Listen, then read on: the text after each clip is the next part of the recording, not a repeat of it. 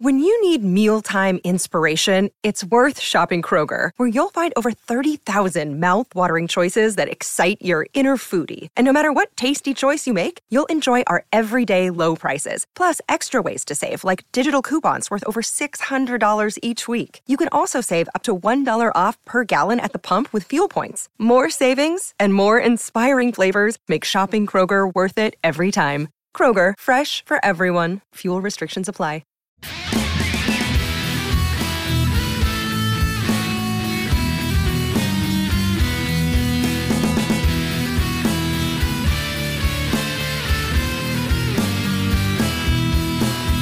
Welcome to MuggleCast, your weekly ride into the Wizarding World fandom. I'm Andrew.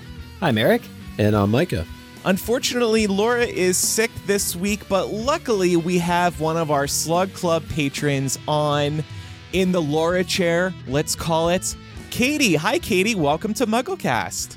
Hi, guys. Happy to be here. We're excited to have you. Thank you so much for your longtime support. You've contributed some great thoughts to today's discussion, too. So we're so excited Ooh. to have you part of our discussion. I hope all of our listeners pull out their single malt whiskey because students from two foreign wizarding schools are pulling into Hogwarts in this week's installment of Chapter by Chapter. Katie, Choo-choo. before we go any further, can we get your fandom ID? Yes. So, my favorite book is Order of the Phoenix because it's thick and that's what I wanted at the time. Lots of pages. More, give me more. favorite movie, Goblet of Fire, because uh, to Eric's like longtime point, it's full of color. It's like the last film that's just like bursting with color. They did a lot of stuff wrong, but what they did right, they did great. And they gave us like some banger songs from the Yule Ball, which I definitely listened to. Can you dance like a hippogriff? Yeah, yeah. Hogwarts House, Slytherin. I thought it was a Gryffindor my whole life. Uh, Pottermore told me otherwise. Wow. How are you, Katie? Still, how, how are you? Not, I'm still, check in on still like, uh, I, I grew up like a jock, so I must be in Gryffindor. But then, like, if I stack the tests to get in Gryffindor, then that's like a very Slytherin thing to do. So it's like an ongoing. Yes, yes, it is. It is. Yeah. so just accepting it, Slytherin, Ilvermorny, Ilvermorny House, Puckwudgie, and my Patronus is a heron, Ooh. which I used to be very excited about because that was the author's Patronus, and now um, I, you know, You're less now excited. you're like, can we just not yeah, let that now be the a bird. only I thing we share? I shouldn't share? have even said that, but yeah, Now it's just yeah. yours. It's just yours. yeah, yeah. exactly. Thank you for sharing your fandom ID, Katie, and thank you for your support on Patreon. And thanks to everybody who supports us. We really appreciate your financial support through Patreon or Apple Podcasts. So, before we go any further, last week, inspired by Harry and Ron's approach to their divination homework, we took turns making predictions about one another's futures. So, I thought we should revisit these and see if any of them came true. First of all, and this actually might explain why Laura isn't here this week.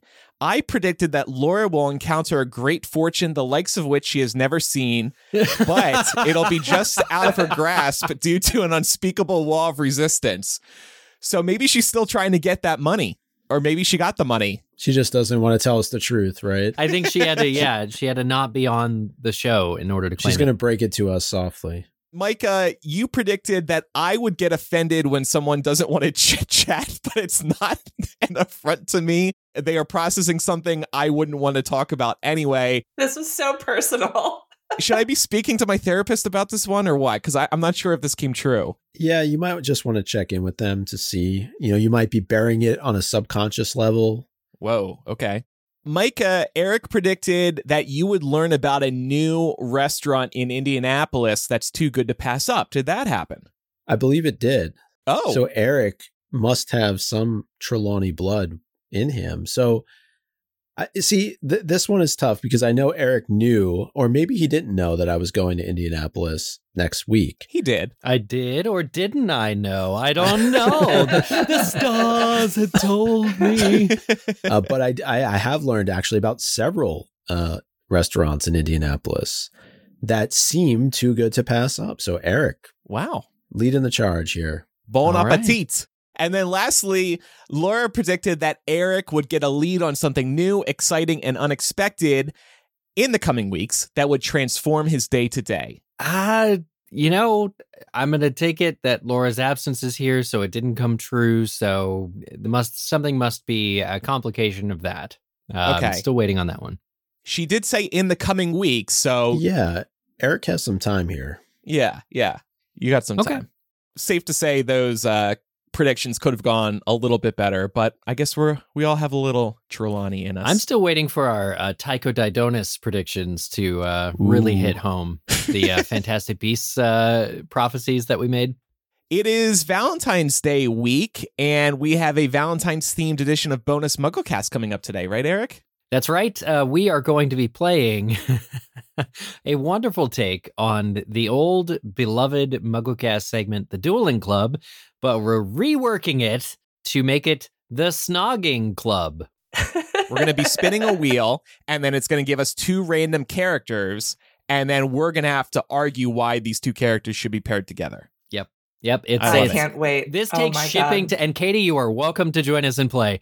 I cannot wait. Sign me up. Put me in, coach. All right. I'm so ready. All right, Katie's at bat. So this is like spin the bottle. That's exciting. Something to look forward to in the bonus on Patreon. And thanks to everyone who subscribes to us on Patreon and gets cool features like the bonus MuggleCast things. This is also a new benefit of MuggleCast Gold on Apple Podcasts. So, yeah, going to be a lot of fun.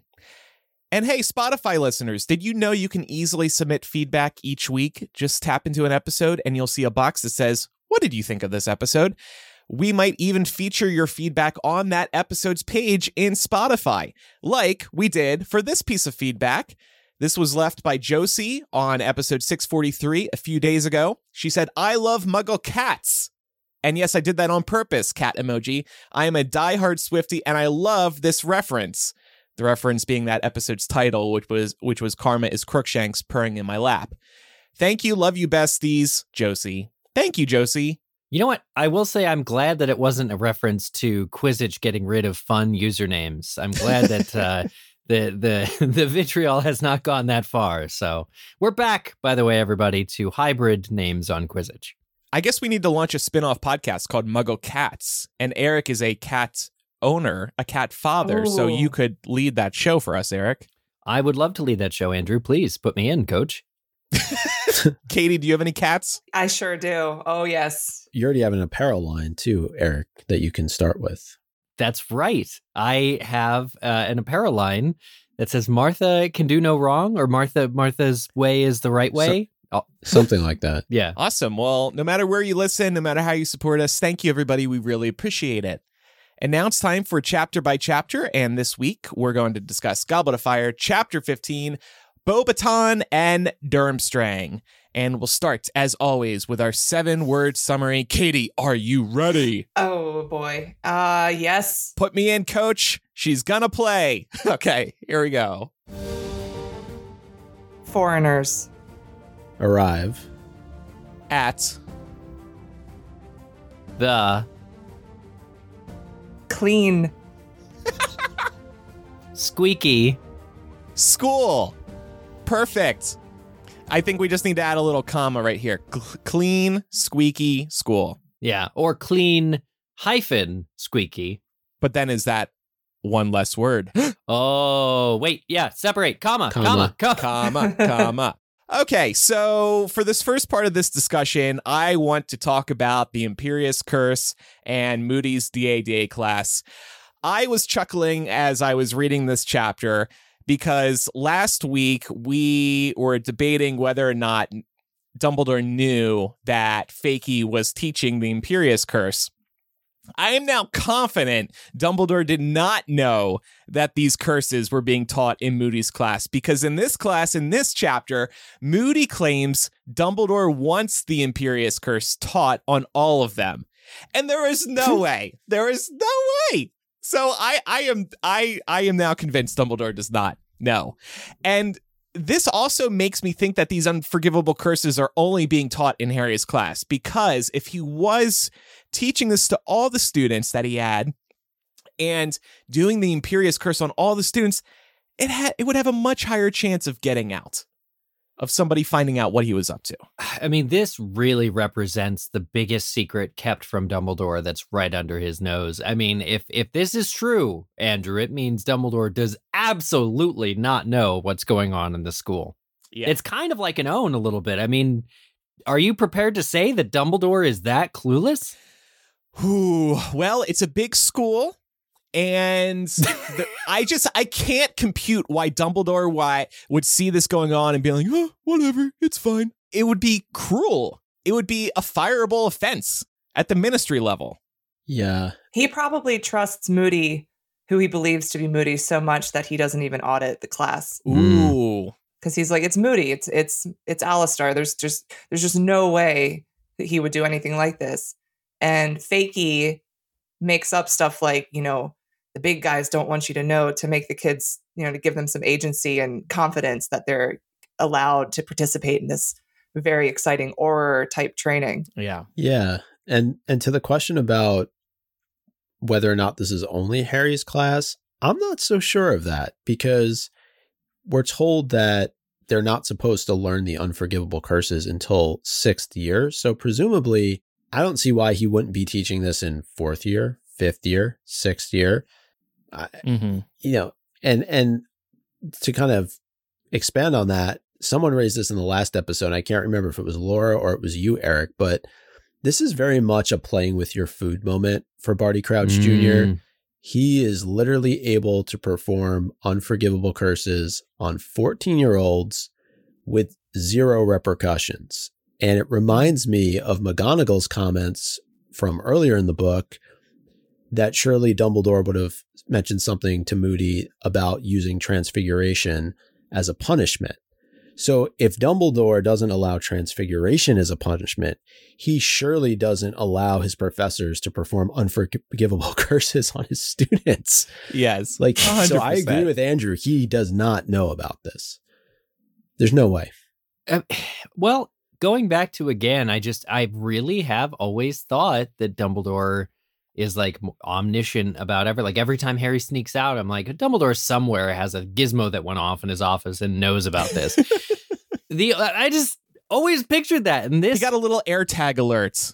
Your Harry has has left you. he has left the school boundaries. He's checking his his snap map. He's checking his Harry Potter snap map. Well, anyway, however, you know, this is well reasoned, Andrew. Like lately, this this really stumps me.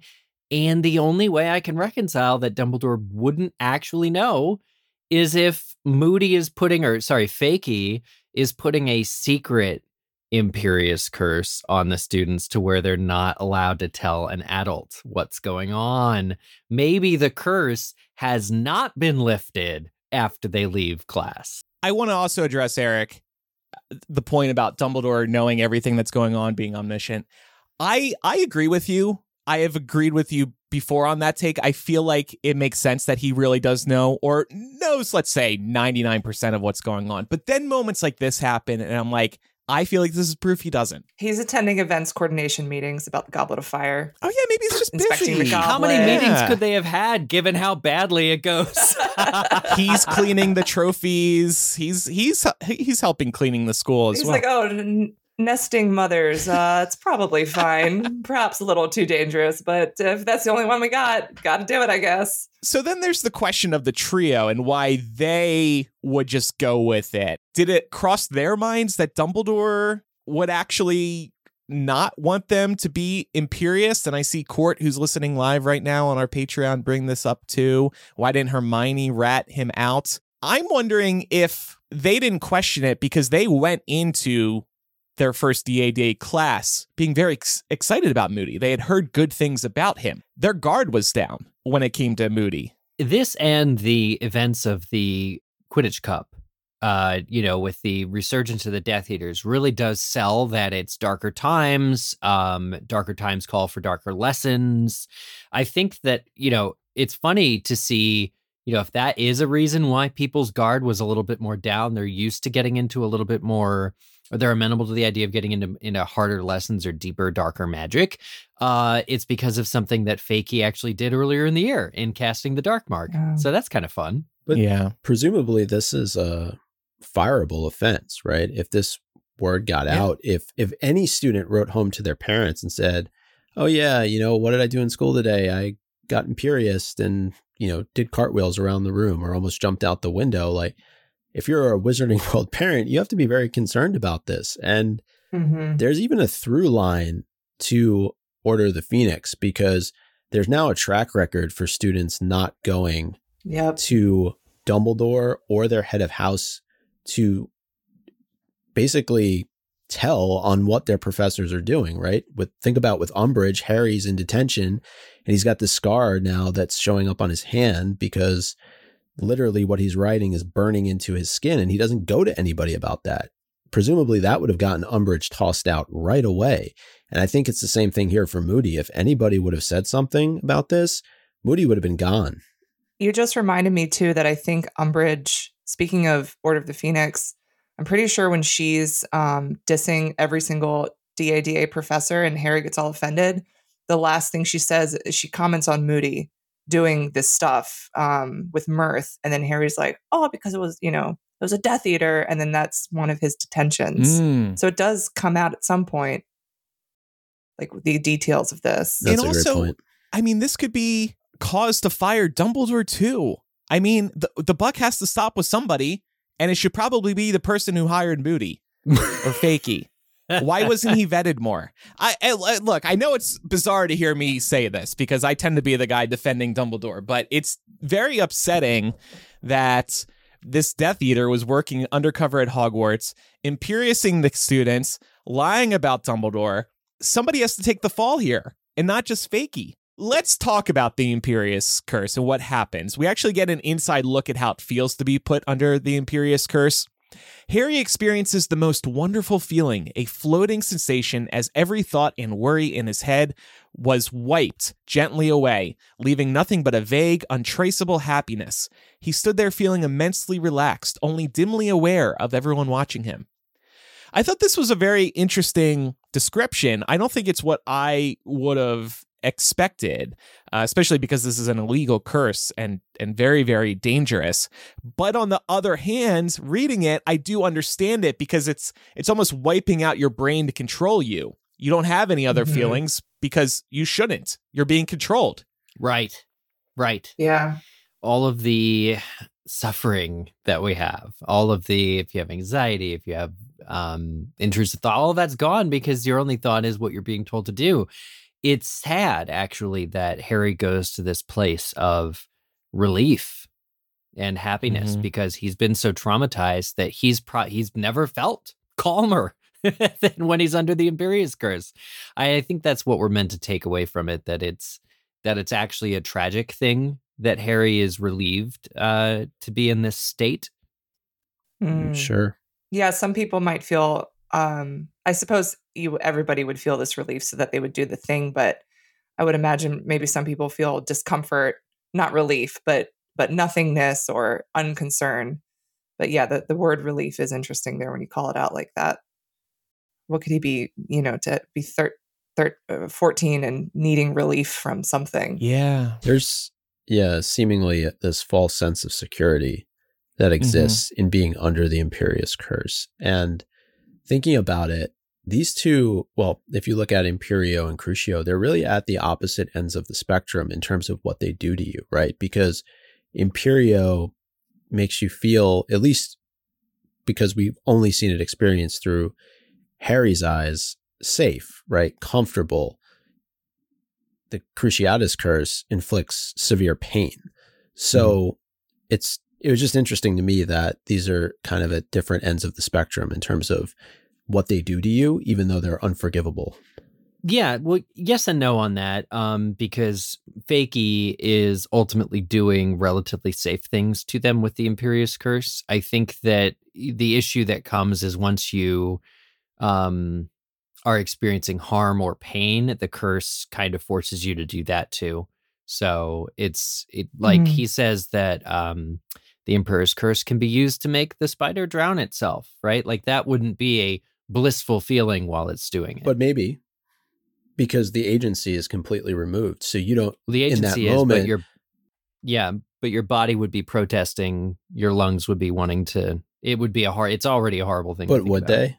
Like that's the question. And that's what makes this, I think, probably outside of the killing curse, the most dangerous of any of the unforgivable curses because you're literally going to do anything without any kind of resistance unless you're somebody like Harry or somebody who's practiced in being able to resist this type of curse. I mean, you'll you'll be a Death Eater for years, right? And then claim that you were Imperious. Lucius Malfoy, I think, there was has like to be the a f- our test. most- But yeah, you're right, Katie. Um, um, Well, and and the, and doesn't Moody say the ministry was really well? Fakey says around this area of the book that the ministry was having a hard time figuring out who was Imperious and who wasn't. So. Right. To your Mhm. point, Eric, about a test, like unfortunately, you're saying like a test to detect if somebody was Imperious or not. Yeah. Yeah. like like uh, Mhm. everyone who claims that they were imperious uh, should have their drawing room floors searched for trapdoors to a, a cellar full of evil and dark objects and then be given the benefit of the doubt only after a thorough search has been completed right. or very personal questions, right? Yeah. right Nicknames, Molly Wobbles, Yeah. and all that. that kind of stuff I was wondering if there's a muggle equivalent to these uh, sensations that Harry is describing, or certain adult vices. If you're sedated on some level or you're drugged on some level, I think where you lose control of your abilities, that could certainly yeah. be comparable. there's the the big difference between the the uh, motor control you know from in the muggle world any kind of sedation usually compromises physical ability and moody's having people do somersaults and dancing and all of this stuff which requires like very detailed motor control which i i failed to find because of that any anything close to that in our yeah World. it's a good point it's like somebody's inhabiting your body it's just not you Yeah. puppet master Yeah, Yeah. I think that the personal like detachment that one feels to one's own body could be maybe achieved or similarly by like meditation. Um, but you're you're entering, you know, kind of a very slow moving, to your point, Katie, like state. And your Yeah. your your your body is not active during this time. You're sort of freeing your mind, depersonalizing, finding a higher plane of enlightenment. It has nothing to do with cartwheels and somersaults. Yeah. Mm-hmm. all the positive things of letting go and finding relief from within Right. Yeah. I think Laura had a pretty good suggestion here too, which was hypnosis. That might be the closest Mm, Yeah. Yes. comparison. Yeah. Yeah. I, I there I think there is plenty of examples in culture and and like psychology, the history of psychology of people doing things, doing things. But I've never tried it myself. Me neither. I, I'm afraid I'm to. a bit skeptical Yeah, You're that afraid too. to? Uh, well, yeah, I don't want to be controlled.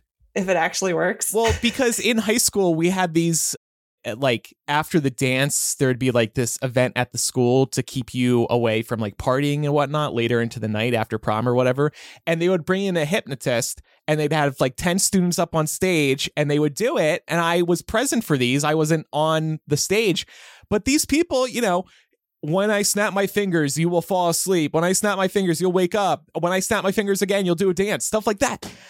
And I, it seemed pretty convincing to me. I didn't hear Everybody otherwise. fell in line. yes, It wasn't just like the theater kids that all signed up and then did it. Oh, you know what? Coincidentally, coincidentally, all the volunteers were from the theater department.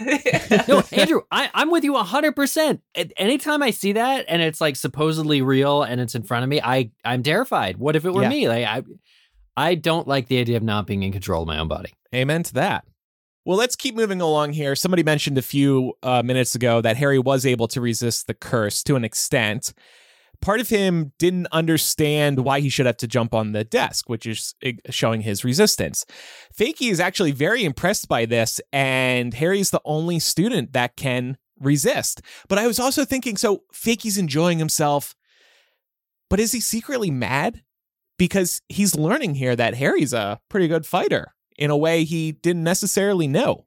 Hmm. Yeah, so I, I I had this thought that you know because he not only teaches the kids Imperius Curse, but he makes Harry do it four times until Harry can throw it off completely. And later in this book, I'm pretty sure Voldemort tries to use it on him in the graveyard with like the bow thing. I think I think Lucius tries it again. So he he's equipping Harry with the very skills that Harry will use against the Death Eaters. And Um, it, it whereas like surely a guy of this much power, if he's inside Harry's mind, could probably do like a nonverbal uh, hex to weaken Harry or like mess him up. You know, plant some kind of seed there. He could easily sabotage Harry in some way. Um, and it made me think about Polyjuice Potion. And um, if somebody takes it for long enough, do they kind of, is there a risk for um, dissociative identity disorder where you actually start to believe the person that you are? Like, is it possible that Barty Crouch is just getting so into Moody's character that he's just excited feeding off of these kids and, um, you know, leaning into his role as the zany professor? Uh, just knowing that, like, you know, the the stronger Harry is in the back of his mind, he's justifying it. Like, the stronger Harry is, uh, the more Voldemort will appreciate the fight or something. You know, like he could be making up all kinds of lies maybe to himself. Like, I do think there's in the LARP community we call it character bleed. I do think oh, that oh, sure, uh, Barty okay. Crouch has car- has some character bleed here. There it um, goes. Yeah, you know, Professor Moody, Professor Moody, he loves being called that. Yeah, uh, so fascinating. And I, he's really, you know, think he was in Azkaban. Like this could he could be really enjoying his time here. Yeah, I keep coming back to Eric too, like complimenting Barty Crouch Jr. a few weeks ago, being like, I'm impressed by you. And at first I was like, wait, what? But as we continue to read and as we continue to analyze, I get it. Like these points being brought up. What a fascinating character. yeah. Kind of really seriously. interesting. Yeah. And and and it's like he likes Voldemort, or he's at one point, he's on Voldemort's side. He's willing to be part of this plot to get Harry to go to meet Voldemort and die but he also really wants to train Harry a little bit to kind of mm-hmm. give the mm-hmm. Death Eaters a run for their money. And mm-hmm. there is something pretty sick about it. It's the playing with your food before you're eating it.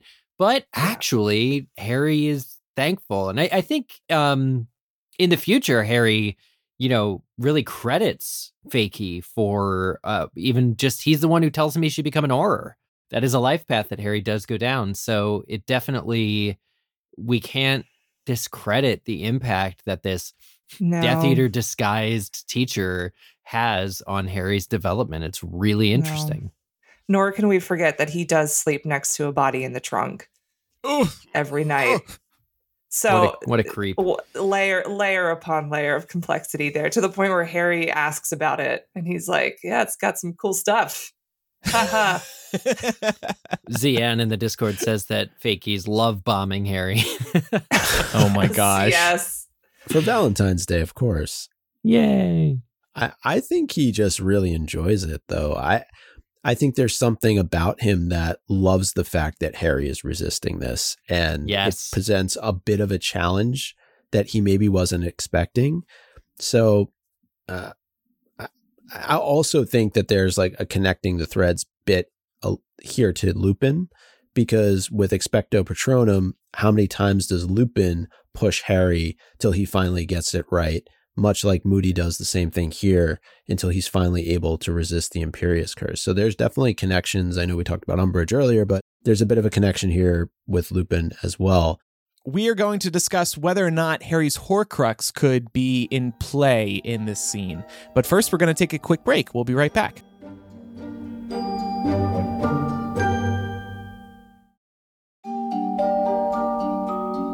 One thing I wanted to call out because we are pretty good at identifying moments throughout the series now that we know that Harry is part Horcrux. And this is a moment Wait, I feel what? like we should. oh, sorry. sorry. Did you not Spoilers? finish book seven? I know you didn't like it. when did like this it. happen? I wanted to ask: Is Harry resisting in this moment the Imperius Curse, or is the Horcrux resisting? I love because this question. One would assume Voldemort is extremely good at resisting the Imperius Curse, mm-hmm. and we hear a voice talking back to Harry inside of his head. Now, I don't want to take anything away from Harry we know he's good against defense against the dark arts. It's his best subject. But I also feel like we often throw out the question is it his best subject because it was Tom Riddle, one of Tom Riddle's best subjects? Yeah. So uh, Harry's not really good at anything. I don't think we ever hear Harry have an argument, an internal argument with himself mm. ever, except for this one moment. So it is kind of um, probably a coincidence, though, but interesting that it's also in the centerpiece book of the seven yeah. Could be hinting at I, what's to come. Mm-hmm. Yeah, I like the idea that he hears this other voice when he's in a like a trance-like state, so he's able to connect on a like totally deep level with another persona or another another another personality is here. I do think it it I love this theory and normally when we ask the question, you know, is Harry's Horcrux giving him an advantage here?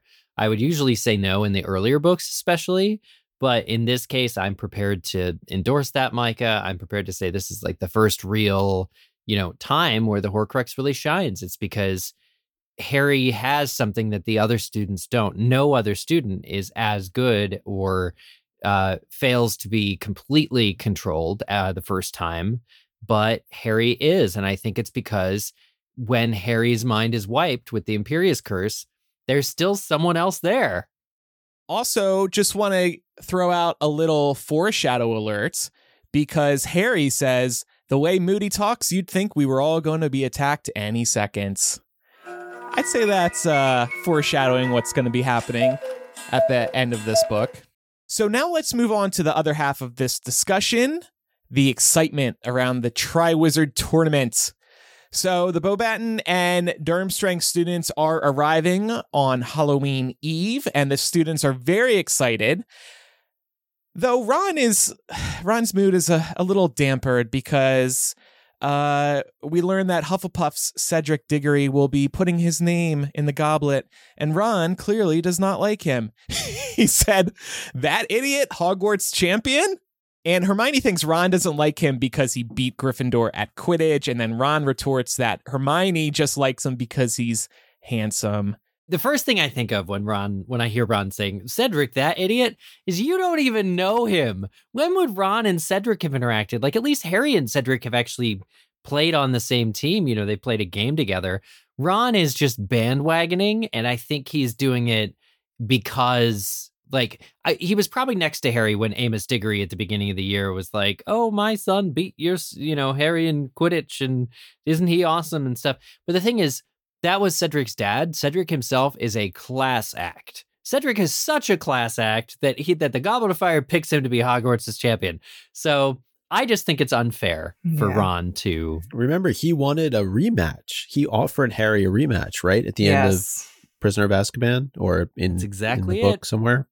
Yeah, he well he had requested when he found out why Harry fell off his broom. So it just comes down to looks then, right? Ron knows Cedric's yeah. a good looking guy. He's a Chad and Ron's not. Ron's mad about it. I mean, Ron basically admits it comes down to looks. He says yeah. to Hermione, You like him just because he's handsome. That's that's a classic thing that happens in school. You're jealous. This is that, lover's quarrel, though. Yes, yes. Happy Valentine's mm-hmm. Day. Th- this is Ron's um, character flaw. We know this, and he's pre-attacking and pre- he's getting pre-defensive for no reason against any potential threats. Totally in his uh, pursuit of Hermione. Yeah. Also thought it could be kind of fun to talk about Ron from the standpoint of you know, for all we've seen through these first couple of books, he's very much Team Gryffindor.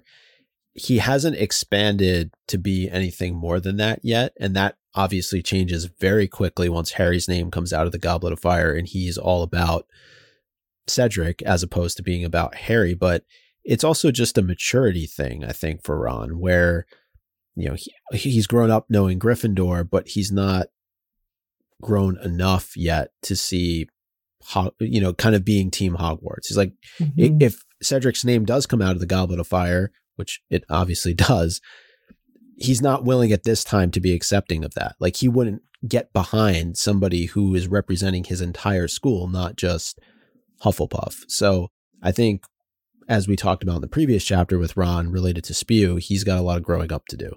Mm-hmm. This is a tough book for Ron. A lot of growing pains. No, it is a good point, Micah. And it is a bummer that Ron isn't in a position where he could be like Team Hogwarts instead of Team myself.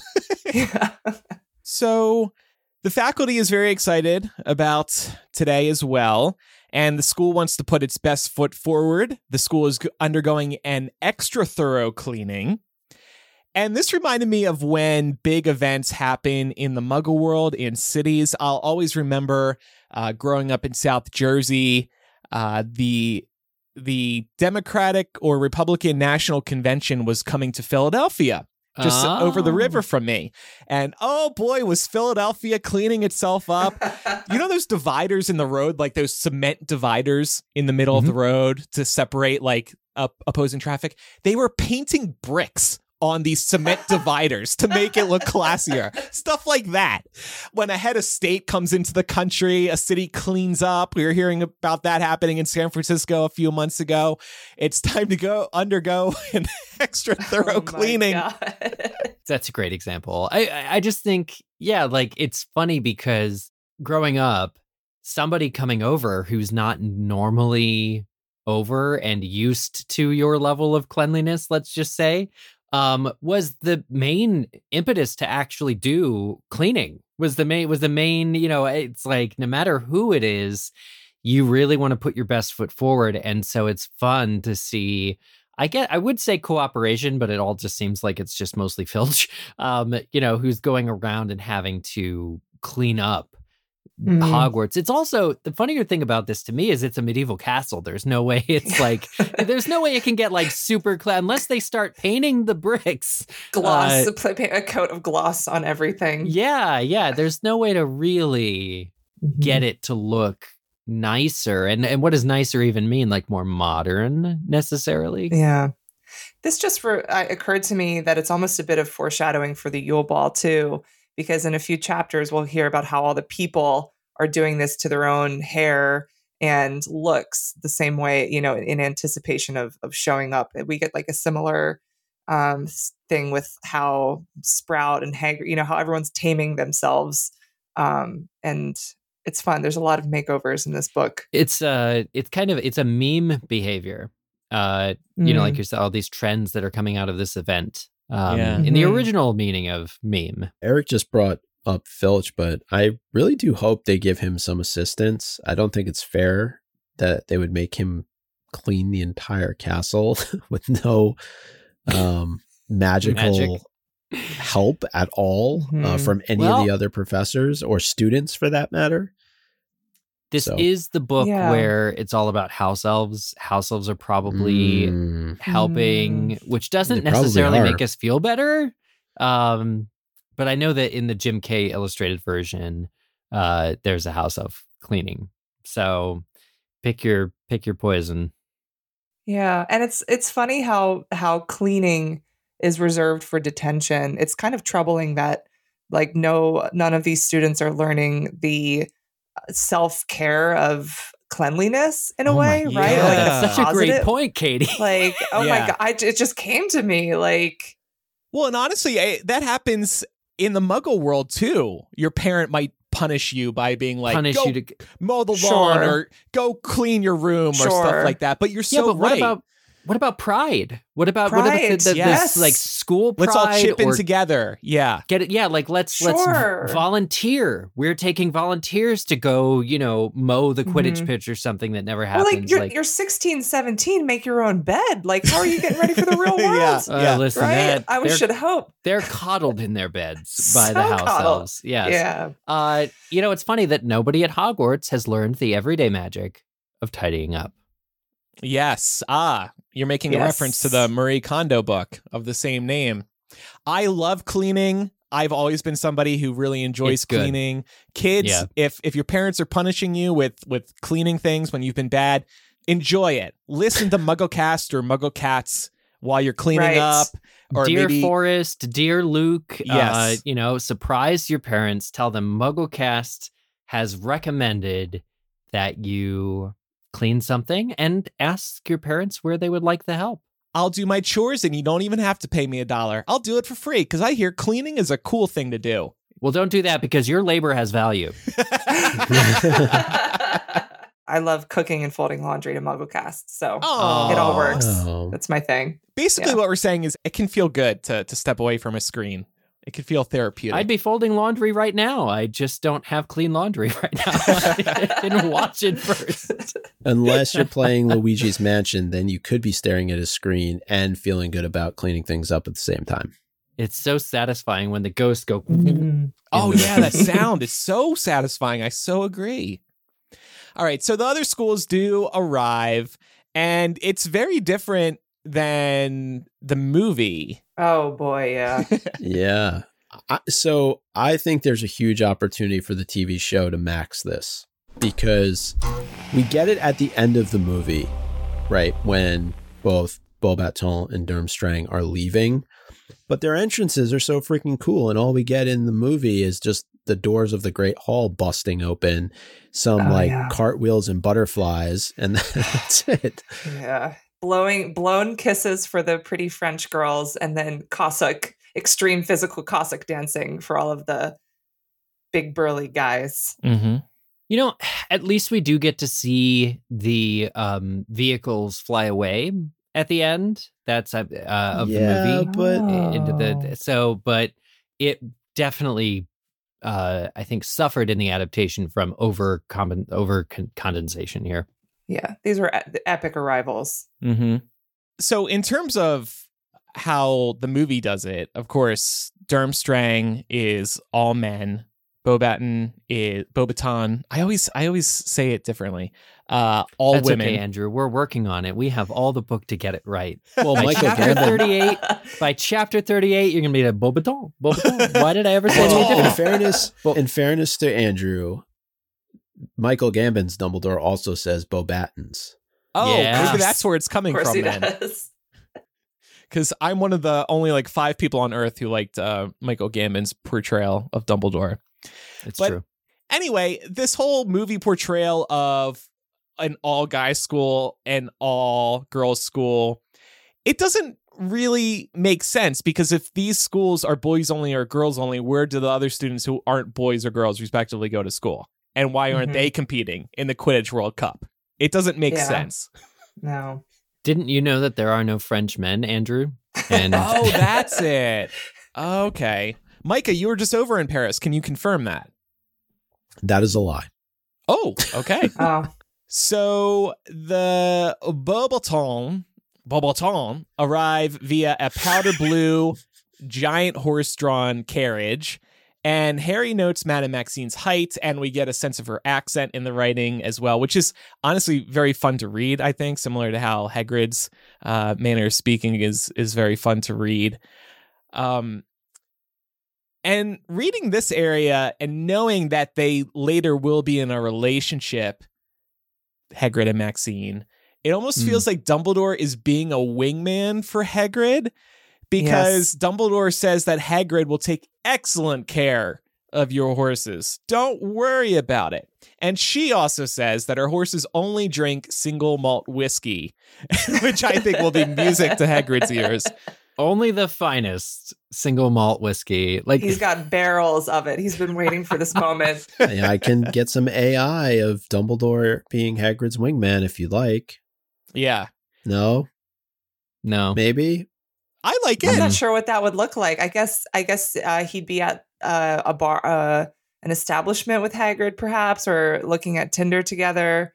The, the thing Oh. for me, I I think we're just not used to seeing it through Harry's eyes or whatever. But this is perfectly on the dot, stately behavior. This is Mm. a hundred. The delegations are arriving. You know, they're welcoming each other. Dumbledore has his kiss of her hand, Maxime's hand, and the yes, I assure you, your horses will be well taken care of. Our gamekeeper, you know, will take care of our care of magical creatures stitches. So, you know, he is doing Hagrid a solid, but at the same time, it's I I think that it's just very it just is Hagrid's lucky day, Mhm. really, that he's the one who's going to be able to handle these massive horses. Also, I don't think we ever get a real explanation as to why they are the way that they are. like why they drink whiskey. What's part of their stuff? I mean, they drink whiskey because they're badass, and that's what I keep telling myself. Do they eat? they only drink whiskey. Well, whiskey's a meal, actually. I think it's three Okay. of the seven on the food pyramid. Yeah, Okay, got it. it's sugar because of alcohol. Anyway, I'm not going Right, right. Yeah. yeah. I do had canon that Dumbledore is a, is a matchmaker and that um, he that's like how he puts his ma- powers of manipulation and love for drama to good use is just by kind of like setting people up with little concern. Although, to your point, Eric, this is just a diplomatic gesture. Amazing. No, I, I love it. A little bit of both, perhaps. I, I think I've said on the show before that Dumbledore, having Eh, being so old and having been in Hogwarts for so long, he needs ways to keep himself entertained. And here's a great way: playing matchmaker for some homies. Because clearly he's not paying attention to what's going on in his classes, so he might as well just be a wingman. Yeah. And I mean, so, sorry to bring the mood down, but what if he's like, if he has to also conceal his sexuality or he feels like he has to stay in the closet, then he's also he's playing matchmaker to kind of distract himself. Hmm. I've I've written some fan fiction with this premise, but I won't talk about it here. We don't have to include this in the show, but I'll tell you about it later. Ah, this sounds interesting. Maybe for the bonus. No, tell us. The premise is uh, it's Arthur and Molly's time at Hogwarts, and Madame Pomfrey's like a, a Meredith Grey type of young um, healer coming to the school, and Dumbledore. This was before Pottermore released the background on Minerva McGonagall, but Dumbledore and you know McGonagall are like on the same team, and he kind of positions um, them together to. He sends Minerva to Pomfrey's room before the feast, where she's very nervous, um, with like a little bit of scotch to to just like calm her nerves, and Wow. things happen. Oh, interesting. And interesting. Dumbledore is kind of pulling the strings the whole time. Wow. Before we uh, move on to Durmstrang, I did just want to ask about Madame Maxime. I know we touched a little bit on her appearance and how she's introduced in this book, but this is certainly something we could talk more about in terms of how the French are represented uh, in Goblet of Fire and and beyond as we spend more time with Fleur. But it, it's definitely coming from a certain perspective. It's probably the best way to frame it for right now, and I'm sure Chloe could provide um, some more insight here. And I'm pretty sure they talked about it on the All Girls episode as well. But they don't do Madame Maxime many favors here, and I'm wondering if it's coming from a certain perspective that the author has, or maybe others have of Yeah. Uh, yeah, I mean, it's like she's a handsome woman.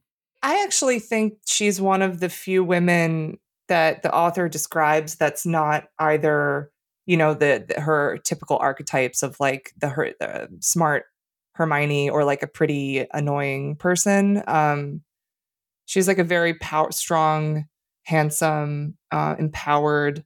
I think it's the French. All of the f- English perspective on French people is like they're all snobby. Why I don't know. That comes across a little. She is written to have like a little bit of her nose in the air. Is that what you're kind of talking about, Micah? Like that sort of Yeah, I, and I guess just kind of the shock value that Ron and others have upon seeing her for the first time as she gets out of the carriage. Mhm. It's 'Ccause of just her too height. like The giant yeah, thing. and I'm and and I don't know necessarily that uh to your point, Micah, that the explanation is ever really given for why Madame Maxime looks the way she does or why the students are arriving on giant horses. Like I'm sure there's a very culturally interesting reason for all of it that just isn't included in this book. And, you know, before we go and say that the author did like didn't want to spend time on it or whatever, like the author was very rushed with this book. And so I think that there were some things that might have been in the book, including greater backstory or understanding of why these things are happening or why each of the schools are the way they are. Um, like I don't know why Durmstrang, which I thought we were just talking about being way up north, and I was thinking mountains, but maybe not, have a, a sinkable ship. Like why? What's the deal with that? Like there's some interesting kind of choices that I'd love to know more about. Yeah, I mean, there are phrases used as her being unnaturally large. Harry had Mhm. only seen one other person as large as this woman. Uh, but then to your point, she is referred to be handsome, olive skinned. Yeah, so, I, yeah, it could be a conversation for another time. Also, in terms of the height, I mean, we have to remember that Hagrid does enter a relationship with her for some time. We Mhm. don't know if it lasts forever. Uh, so maybe it could just be as simple as that. Trying Yeah, to pair them up. it's the foreshadowing too to the whole Rita Skeeter um giant giant tests Mm. blow up that they have down the line. I think Also, it's just hard to date when you're tall, right? I mean, Hell yeah. I'm 5'11. if you're 5'11, see? I'm 5'11. My wife is 5'2. Oh wow. Okay. We're really cute together. You're, I, I cute, bet you're really cute together. I was gonna say because it's it's hard to date when you're tall. So Hagrid and Madame Maxime, I mean, they had to give it a shot. No, I I guess what I was trying to get at, wh- whether we're talking about Beaubaton or Durmstrang with uh, Madame Maxime and Karkaroff, is just the first impressions that we're receiving of these foreign dignitaries, right? They're not overly flattering. And that goes back to the author. Yeah. In my opinion. Hmm. Yeah. Yeah. That's Yes. fair. I mean, Karkaroff is like this greasy, oily salesman with like dirty teeth. Well, hang on. The movie does him much worse. I, the the description in the book, the description in the book of Karkaroff is savage but fun. He's described Harry's Harry's perspective is that he has a weak chin.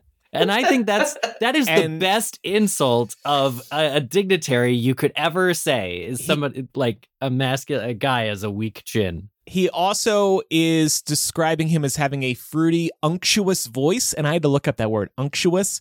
It means excessively flattering or ingratiating, oily, False. or having a greasy or soapy feel. so he's a sleazebag. Greasy. I not not necessarily a flattering uh, portrayal in the books either, but I, I see what you're saying, Eric. Um, but yeah, we can talk about that more as we learn about these characters in the chapters ahead. The chapter does end with a big surprise for Ron. His fave quiz- Quidditch player is still a student. We all do it. We all do it. fave Quidditch player, uh, put in your favorite here, is still a student, and he's part of Durmstrang's envoy. I, of course, am referring to Krum. Oh man, so much competition for Ron this chapter. Cedric, Krum, ugh, he's got his work cut out for him. So we will move on to some odds and ends, but first we're going to take a quick break. We'll be right back.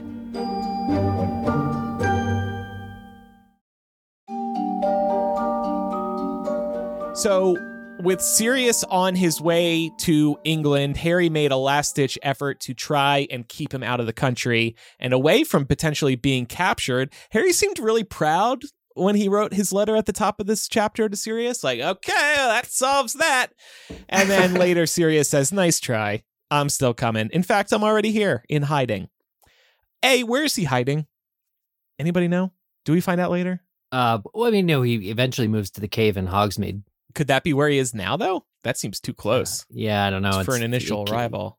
Yeah, I don't know. I just yeah, it's an interesting question. He's at a Muggle motel. Ooh, okay. Maybe um a Red Roof Inn. Yeah, Okay, yeah, something like that. sounds good. He's in a Motel Six. They left the light on for him. Oh, there you go. There's something there. We left the Lumos for you. We let you Lumos, something like that. We lumos the light on for you. but it still seems really risky to me that he's Yeah. coming back into the country. Laura, who isn't here this week, put in a great point as well. He's still signing his letters. Sirius? Come on, my guy. He tells yeah, he's Harry. yelling at Harry for Hedwig, but he he's yelling at Harry. He says, you know, change owls uh, when you want to talk more because I don't want people noticing that Hedwig's coming to a certain place again and again. But it also seems in this crazy magical world, it it wouldn't be difficult to a know when Harry was writing to Sirius specifically, just to be able to detect that somehow, and b Hmm. track where an owl is going. I mean, you we got the Marauders map to follow humans, human wizards. The owls. I'm convinced the owls as a mystery is not going to be solved in our lifetimes. Like how they work, how they how it is that they find you. It's not something that can be figured out. It works, but we don't know how because you would just presumably you could just chase an owl and find Sirius Black and somebody in the government could have done this day one like get any bird to send Sirius Black, you know, a letter and it would find him, but it mustn't work because nobody's done it. yeah. I guess people's eyes aren't necessarily on this yet, so Yeah. no one really cares too much about Harry the way that they will in the next book in that Yeah. sense. I mean, like, although they were looking for Sirius Black all of last year, is the thing. Right. So, But then he flew away. He's gone. and there's No. and there's no reason to think that Harry would be corresponding with him. So Right. why why track Hedwig at this point? yeah. Also, this is a chapter with some brief glimpses of other school lessons. And the Snape one alarmed me. Snape wanted them to research antidotes, and he had hinted that he might be poisoning one of them before Christmas to see if their antidote worked. Like, come on. Oh my gosh. So I, just think he's trying to one up Moody. He he hears that Oh. Moody is putting unforgivable curses on students. What's what's some poison? You think that's bad? I'm gonna poison the students. He wants to have some fun too. Final odd and ends. Hermione again voices her concerns over the house elves, and she's been trying to get people to sign up for Spew, but it's not going well. Neville joined just so she'd stop bothering him. But it makes me wonder: what if the, would there have been a better way to approach kids about this and convince them of the severity of the issue and her concerns? There, there must have been a better way. I was thinking maybe they could hold Hermione could hold some sort of like presentation in the Gryffindor common room to start. Like, hey guys, I have something serious to talk to you about. I assume she just kind of, I mean, part of the issue, she probably approached it wrong. She's just rattling the tin in people's faces while they're trying to study. Yeah, I think it's an example of a situation where Hermione is being overbearing and that really hinders her ability to deliver the message that she wants. She needs a good PR person. She she needs people like Fred and George really to sell her product to get people interested. I don't I just don't think she's so passionate about it. She's so overtaken by it that it's kind of clouding her ability to get people to come on board. Like you what you're saying with Neville, like she wouldn't stop pestering him. That's the only reason why he agreed.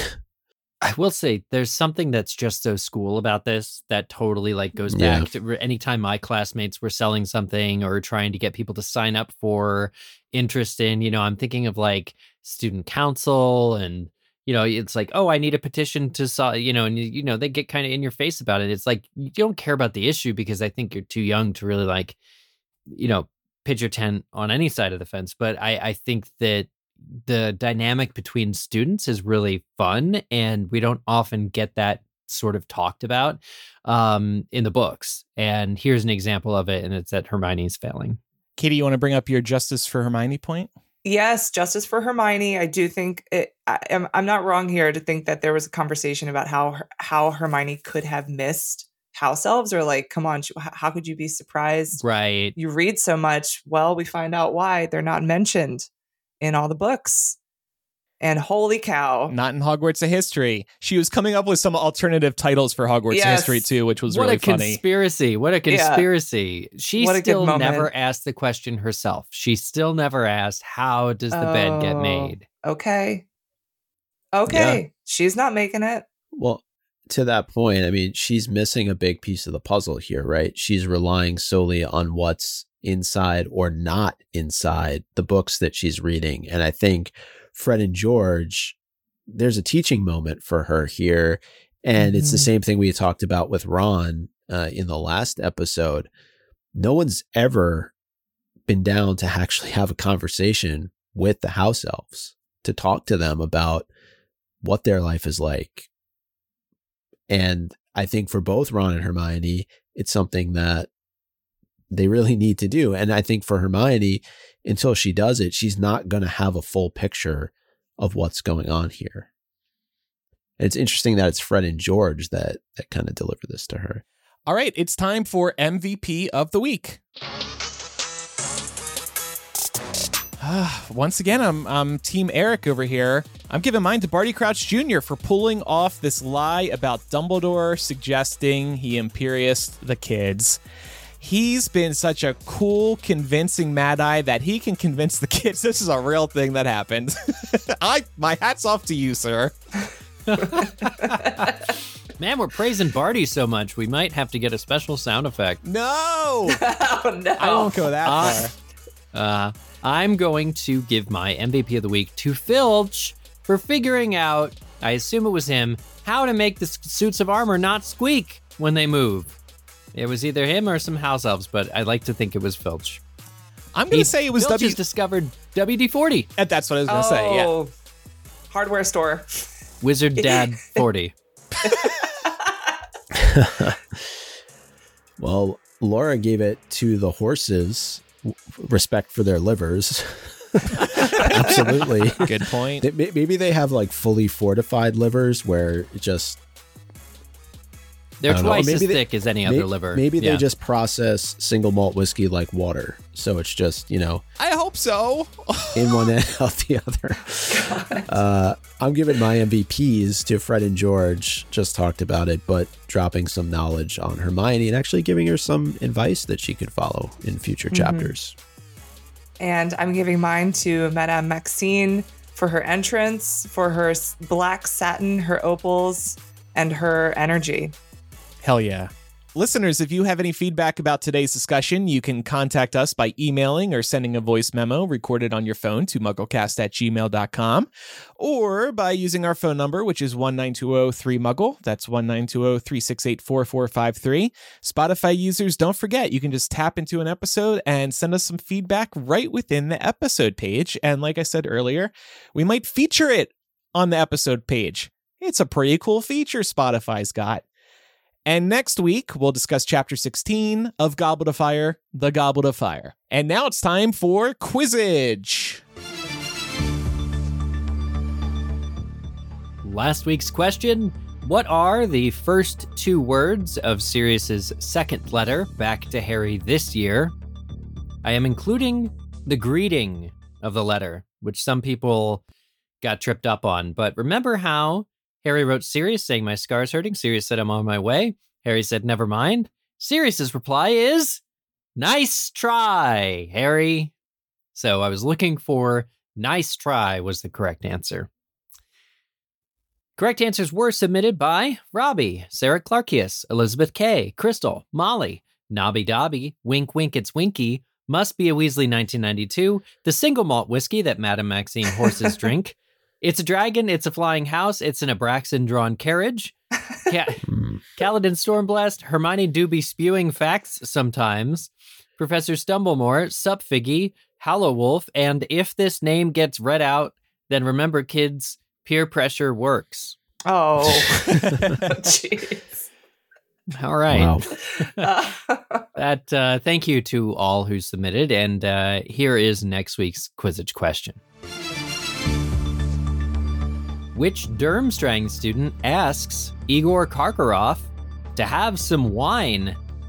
Submit your correct answer to us over on the Quizzitch form, mugglecast.com slash Quizzitch, or go to uh, Mugglecast website and click on Quizzitch from the main nav.